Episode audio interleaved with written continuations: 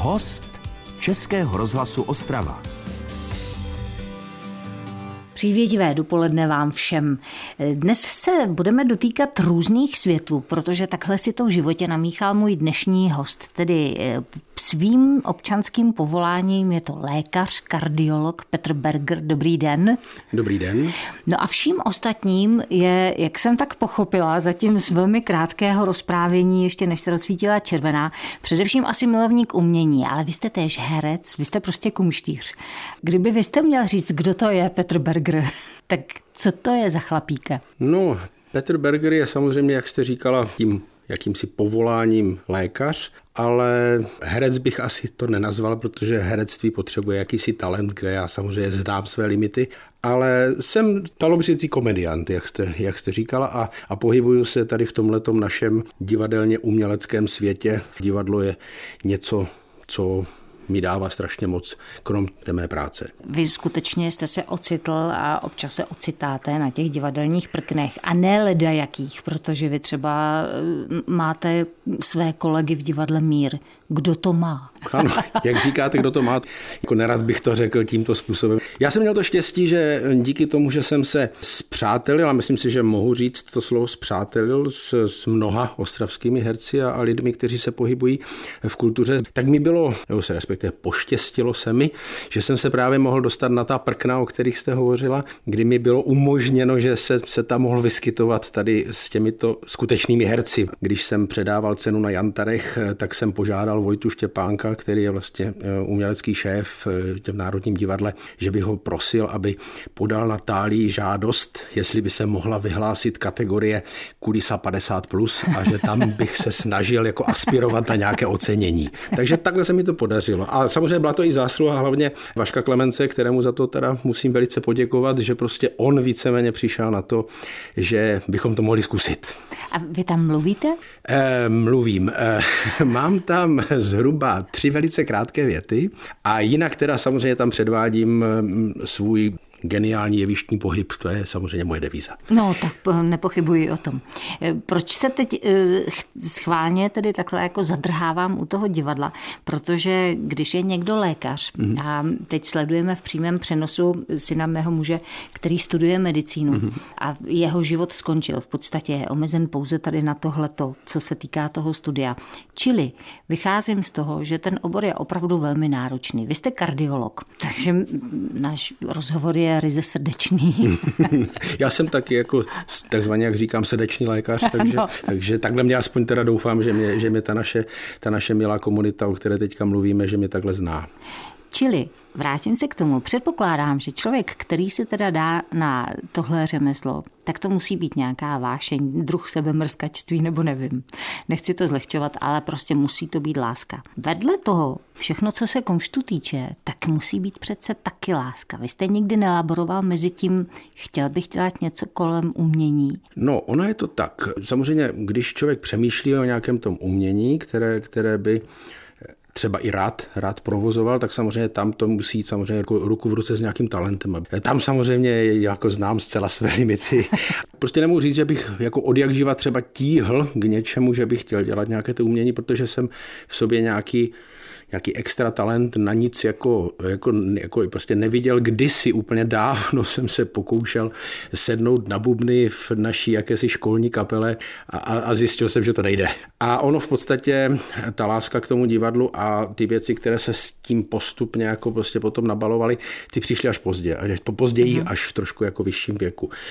A souviselo to trošku s tím, že, tak jak říkáte, že ta medicína je náročná, jako nese to sebou i to, že potom člověk postupně, jednak v té práci a jednak ve všech, ve všech stereotypech životních, které člověka začnou postupně nějakým způsobem omezovat a ten život mu prostě zrychlovat a mu ubírat čas na věci další, které by k tomu životu ještě měly patřit a člověk by je strašně rád stihl. Eh, tak možná tohle mě dovedlo k tomu, že jako nechci to nazvat vyloženě nějakým syndromem vyhoření, jak se dneska třeba používají tady tyhle ty termíny, ale už tam bylo prostě něco, kdy mi, kdy mi prostě něco říkalo, že, že tohle to asi není něco, co bych chtěl jako jenom tohle to žít do konce života, ale že bych chtěl ještě něco dalšího. Mm-hmm. A takhle jsem se k tomu postupně dostal. Bylo tam mnoho náhod, které prostě mě eh, k tomu tohle přivedli a postupně jsem se dostal tak, že prostě jsem takový ten ostravský blázen, takový ten felčar, který se tady mezi nimi motá a, a má je strašně rád. To je úvod do příběhu mého dnešního hosta. S Petrem Bergrem trávím dnešní dopoledne. To je host Českého rozhlasu Ostrava. Český rozhlas Ostrava. Rádio vašeho kraje.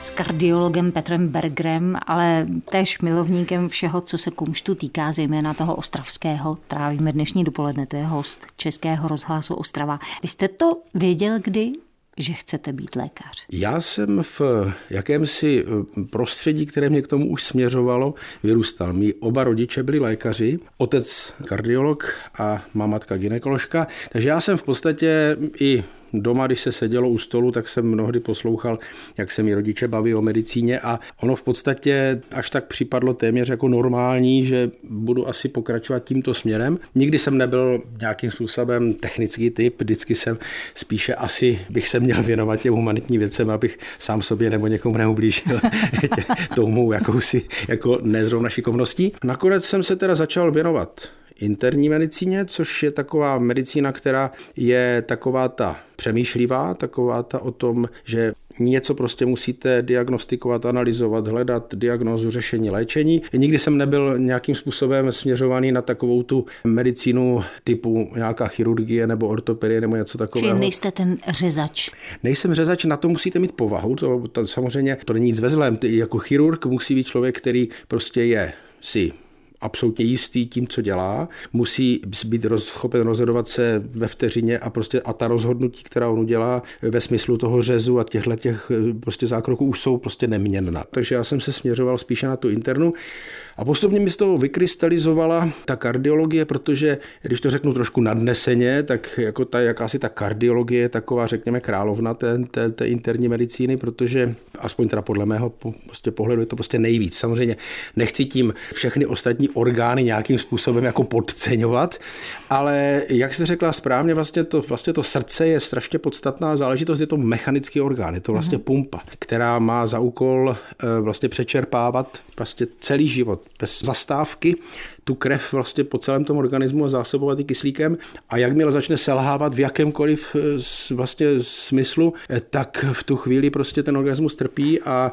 je to vlastně nejpracovitější sval v lidském těle a jakmile ten přestane pracovat, tak je konec.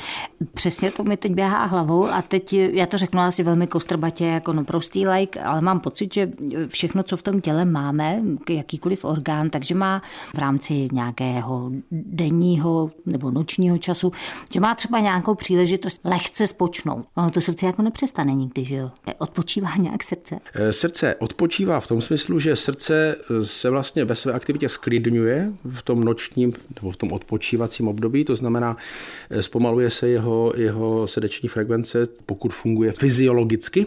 Tak samozřejmě prostě ono odpočívá tím, že ono sklidní, ale ono nemůže zastavit. Pracuje od narození až do té smrti a nezastaví se.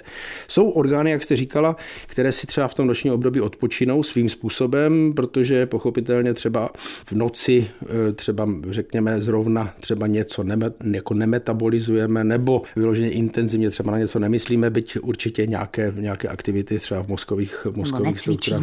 Nebo necvičíme, ty svaly prostě odpočívají, ale toto je ten sval, který se neodpočíne. Ta medicína, pokud se podle mě dělá správně, tak musí být e, formou jako rozhovor rozhovoru, komunikace, vysvětlení toho, protože mnoho těch věcí se dá vyřešit tím, že tomu člověku vysvětlíte, jaký si má třeba nastavit režim, jak se má k tomu organismu chovat, co mu má dávat a co mu naopak dávat do něj nemá, aby ho nezatěžoval, neohrožoval. Pokud ten člověk to vezme za své, tam je důležité, aby ten člověk s váma chtěl, chtěl se domluvit, aby prostě to nebyl někdo, kdo přijde a řekne, tak doktore, teď mi dej tady tabletku a mi bude dobře. A nechtěj po mně nic. Jo, jo. To je špatně. Ale jakmile ten člověk prostě s vámi na tu cestu se vydá, eh, ten organismus a to zdraví, to je jeho. Uh-huh. To ne, on to nedělá proto, aby mi udělal radost. To není tak, že prostě ten doktor přikazuje a ten uh-huh. pacient poslouchá. Uh-huh. A ten pacient se kdykoliv může rozhodnout, že prostě to nechce. Kolik času takhle máte na to popovídat si? To je právě to, protože vlastně v podstatě eh, ta medicína, jak jsme si teďka vlastně už tak spolu řekli, že je i svým způsobem trošku jako i psychologie, je to prostě fakt jako najít tu, tu společnou řeč s tím člověkem. Aha Problém je v tom je to, že tak, jak se nám všechno zrychluje a hlavně jak nám přibývá bohužel i věcí jako administrativního mhm. rázu a věcí, které vám ubírají ten čas na tu komunikaci, tak pokud člověk chce tu medicínu udělat tak, abyste se tomu člověku věnoval tak, jak byste si přál, tak je to někdy hodně náročné. Nikdy nevíte, jak dalece se prostě dostanete na tu, na tu stejnou komunikační, mm, komunikační vlnu, která by tam byla prostě. A pokud se najde ta vlna, tak pak je to úplně krásný, to se pak dělá super. Český rozhlas Ostrava, rádio vašeho kraje. S Petrem Bergrem, kardiologem, si povídám dnes, je hostem Českého rozhlasu Ostrava, trošku mu nahlížíme do ordinace. Vy se, a nechci to teď zlehčit, teda, ale vy se celkem dost nakecáte. To jistě. Jo. A já jsem celkem ukecaný, takže jako ono, s tím ono, ono, to s tím problém nemám. Jo. Hraje nějakou roli to, jestli je člověk muž nebo žena, to znamená, jestli muž nebo žena mají třeba nějakou, nějakou větší dispozici k nějaké typické srdeční poruše, nebo tohle to vůbec roli nehraje? Tam je jediná taková, taková věc, že vlastně pokud se bavíme třeba o těch onemocněních charakteru infarktu a tady těchto záležitostí, to znamená poškození cévního systému srdečního, tak tam do určitého věku v rámci vlastně hormonální aktivity jsou, jsou k tomuto méně náchylné ženy. Jo? A samozřejmě potom, jakmile dochází vlastně k tomu vyhasínání těch hormonálních aktivit, tak se už začíná postupně případně srovnávat vlastně tady tato, uh-huh. nemocnost schopnost, ale jinak, eh, pokud vím, tak eh, co se týče srdečních arytmí, chlopeních vad a dalších záležitostí, tam vyloženě zásadní rozdíl není. Případně, když bychom se bavili o vysokém krevním tlaku, tak tam spíše hraje roli to, kromě toho, co už člověk dostane do toho vínku, když přijde do toho mhm. života, nikdo nepřichází jako nepopsaný list, ale každý už si něco nese v tom genotypu, co se může projevit i případně jako v další generaci, tak samozřejmě v jakém, v jakém prostředí funguje. Mhm. Protože třeba samozřejmě hypertenze, vysoký krevní tlak je v podstatě multifaktoriální a dalo by se říct i civilizační onemocnění. Takže tam pochopitelně lidé, kteří třeba fungují v nadměrném stresu, bez dostatku odpočinku, kteří prostě se skutečně takzvaně vybíjejí a třeba nejsou schopni se dobít. se dobít, aby měli zase odkud brát, tak tam třeba je větší šance, že ten člověk může mít vysoký krevní tlak a samozřejmě z toho krevního tlaku a i ještě dále potencovaného tím stresem zase mohou rezultovat ty případné možné srdeční příhody. Ale tam jako, že bychom vyloženě řekli, prostě žena prodělá toto, muž toto. Dostanou se k vám i děti. My z jakéhosi, prostě tak, jak je to nastaveno, tak my můžeme léčit komplexně se vším všudy vlastně člověka, až dosáhne dospělý věk. To znamená od 18 let výš. Hmm. Do těch 18 let se o tyto eh, pacienty starají děční kardiologové, eh, kteří to prostě mají jako plně věci, protože ono, dítě není zmenšený dospělý. To má svoje specifika. Aha. Samozřejmě i ten srdečně cévní systém se vyvíjí. Tam jako my, jako, jako dospěláčtí kardiologové, bychom se do toho neměli plést. My samozřejmě v těch ambulancích, pokud potřebuje ten dětský kardiolog třeba na vyžádání, že potřebuje, abychom mu provedli vlastně zátěžové vyšetření toho jeho pacienta, tak to provedeme, ale vyšetření na vyžádání. Nebo mhm. třeba uděláme EKG Holter, což je vlastně 24-hodinová monitorace srdeční akce, tak to uděláme jako na vyžádání, ale neměli bychom dělat to, že k nám přijde 14-15 letý jako pacient, chlapec a nebo dívka, a že my bychom ho měli jakoby kardiologicky léčit. Tohle to je skutečně prostě v gesci těch dětských kardiologů. A my poté, pokud ten dětský kardiolog u toho svého pacienta sezná, že je to prostě pacient, který by vyžadoval ještě následující dispens vlastně v tom dospělém věku a dále, tak poté nám ty pacienty své předávají do dispenzu. Bývává vám těžko? No, někdy mi bývá hodně unaveno, to je pravda. Mm-hmm. Kdy si toho člověk i sám více naloží, eh, protože se třeba někdy snažíte vyhovět mě hodně mých třeba známých říká, že se musí naučit říkat ne. Mm-hmm. Ale to, to jsem si už několikrát řekl, ale nedaří se mi to. Tak ještě, když někdo ještě potřebuje, tak se aspoň snažím, pokud jenom trošku jde, abych ještě prostě třeba toho pacienta ještě navíc a abych ještě se prostě udělal to, co by se mělo udělat. Takže to je spíš takové, že někdy je člověk, eh, když přijede domů eh, po nějaké takovéhle náročné ambulanci, tak si, když to řekneme lidově, tak má toho mm-hmm. jako plný brejle. Ale když vezme úplně těžko, tak člověku těžko bývalo v situaci, kdy A to byla ještě vlastně ta doba, kdy jsem pracoval na té angiolince, kdy vám eh, třeba pod rukou umřel pacient, protože u těch infarktů prostě je to otázka toho, mm, prostě jestli ta příroda si nechá říct, abyste toho člověka zachránil. Mm-hmm. To už prostě můžete udělat všechno. Můžete udělat všechno správně a přesto to nedopadne. Tam prostě tam člověku potom, když, když někdy, někdy ve dvě, ve tři ráno prostě tam nějakého pacienta se snažil zachránit na té angelince a nepovedlo se to, tak tam, tam skutečně se dá použít ten termín těžko. Tak my to zkoušíme popisovat teď eh, v no. rámci našeho povídání a ano, myslím ano. si, že vám to jde. Ano. Že se nám to daří. Petr Berger, to je stále můj dnešní host. Český rozhlas Ostrava, rádio vašeho kraje. Škoda, že neslyšíte i to, co my si povídáme v písni s Petrem Bergerem. Teď jsme třeba rozvyprávěli poměrně dost zajímavé a docela závažné téma, které se jeho práce týká. Co mě ještě zaujalo, je taky to, ten lékař vlastně neustále svádí nějaký boj s přírodou. Vy jste tu přírodu tady párkrát zmínil, že ona bohužel je vejš než jste vy, než jsme my. No, prostě ta příroda je skutečně nad námi a musíme si přiznat, že jako nikdo z nás není ten, není ten Bůh a ten člověk, který dokáže úplně vše i takzvaně proti té přírodě. My máme čím dál tím více možností, jak léčebných, tak třeba instrumentálních, medicamentozních a tak dále. Jsme schopni stále, stále více a více s těmi nemocemi bojovat. Nicméně nejsme skutečně jako nikdy schopni vylečit a vyřešit úplně vše a zachránit úplně každého, protože ta medicína, medicína se může snažit, ale ta příroda to skutečně může někdy chtít jinak. My prostě to musíme respektovat, musíme se s tím smířit. Mně, mně se chce dotknout toho tématu, ale vím, že je to dost samostatná kapitola a asi, asi by vydala na velmi dlouhý hovor a k ničemu se nedobrem určitě, ale... Můžeme to zkusit. Dobře, tak co je vlastně podstatou toho, co ten lékař dělá? Zachránit život za každou cenu? Tohle je, tohle je, dalo by se říci, až filozofická otázka. Samozřejmě eh, zachránění života a když to ještě vezmeme dál, tak samozřejmě délka života, která samozřejmě se díky té medicíně, která teď se vyvíjí, jak se vyvíjí, stále prodlužuje, je jedna věc. Druhá věc ovšem je samozřejmě ta kvalita toho života. A k tomu jsem mířila. Přesně. Dožít se určitého věku v, s určitou kvalitou života. Hmm. A tady samozřejmě je, je to velice složitá otázka. Jako nejenom tady tady budeme povídat jakoby filozofické nad tím záležitostí. Nicméně eh, tady samozřejmě nejsou ani žádná určená pravidla, co se má třeba léčit do určitého věku a do určitého stavu pacienta, nebo od kdy už ne, protože samozřejmě tady to je etický rozměr, Jasně. kdy nikdo z nás, a jak jsme si to řekli tady spolu, Kdo že vlastně, vlastně není Bůh, Jasně, aby přesně. rozhodl, jestli tento člověk ještě má dostat šanci na nějaké vyléčení nebo léčbu, nebo ne. Jo, mhm. to je tohleto, a myslím si, že tohleto zatím není nikde zodpovězeno, nejsou stanovena žádná pravidla a možná zaplať pámbu, že nejsou stanovená pravidla, protože to už bychom si vážně na ty bohy hráli a, a tohle to by nemělo být smyslem medicíny.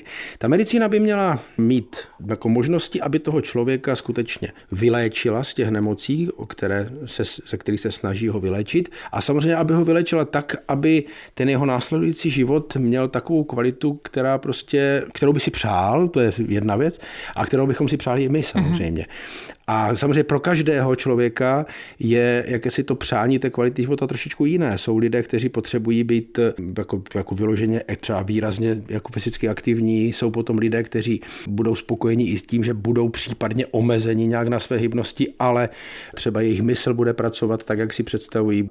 Každý člověk je jiný. Ale samozřejmě nejhorší situace je taková, kdy se člověk dožije, řekněme, úctyhodného věku, když někdo řekne, je, že pěkný věk tohle. Ale ten život prakticky už jakoby není. Jsou to lidé, kteří třeba jsou se s nějakými závažnými třeba mentálními poruchami ve smyslu těžké demence nebo po nějakých těžkých moško, prostě mozkových příhodách, kdy třeba to tělo ještě žije, ta hlava už tu není. Mm-hmm. Jo? Mhm. ale se pohybujeme na takovém tom tenkém ledě toho etického rozměru. Tam, kdo to má rozhodnout. Rozumím. To je těžké. Bojíte se chodit k doktorům? Nebo ne?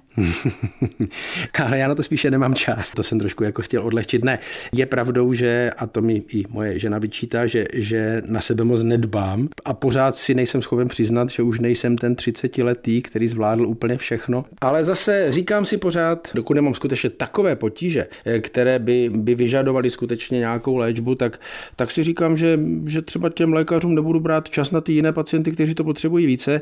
Kdy jdete nejdříve do divadla? No, chystám chystám se teď v pátek na Dernieru nádherné hry v komorní scéně Arena Komáři. Příští týden v úterý jdu na eh, další krásnou hru v komorní scéně Pan Ain a problém požární bezpečnosti. Potom teda půjdu se svou dcerou, která, která to chce moci být na kočky, jsem na to zvědavý. Tady je krásné, tady v tom našem ostravském prostředí divadelním, že třeba vlastně kolegové si třeba navzájem chodí na své premiéry, což, což, je, což je paráda. Jo. To je jako jedna z věcí, protože kdybych řekl jenom toto, tak to je nesmysl. Ale to je jedna z věcí, která se mi na tady tom našem, našem ostravském kulturním prostředí, která se mi strašně líbí. S váma by se dalo sedět hodiny a hodiny, víte to, ale vy to víte. Já to vím. Co vám můžu popřát? Máte přání? Popřejte mi štěstí. A k tomu trochu zdraví a pokud máme štěstí a zdraví, tak všechno ostatní si koupíme. Moc vám to přeju. Děkuji za čas, který jsem mohla prožít s Petrem Bergerem. Bylo mi velkým potěšením. Děkuji vám. Já děkuji za pozvání a všechny zdravím. Český rozhlas Ostrava. Rádio vašeho kraje.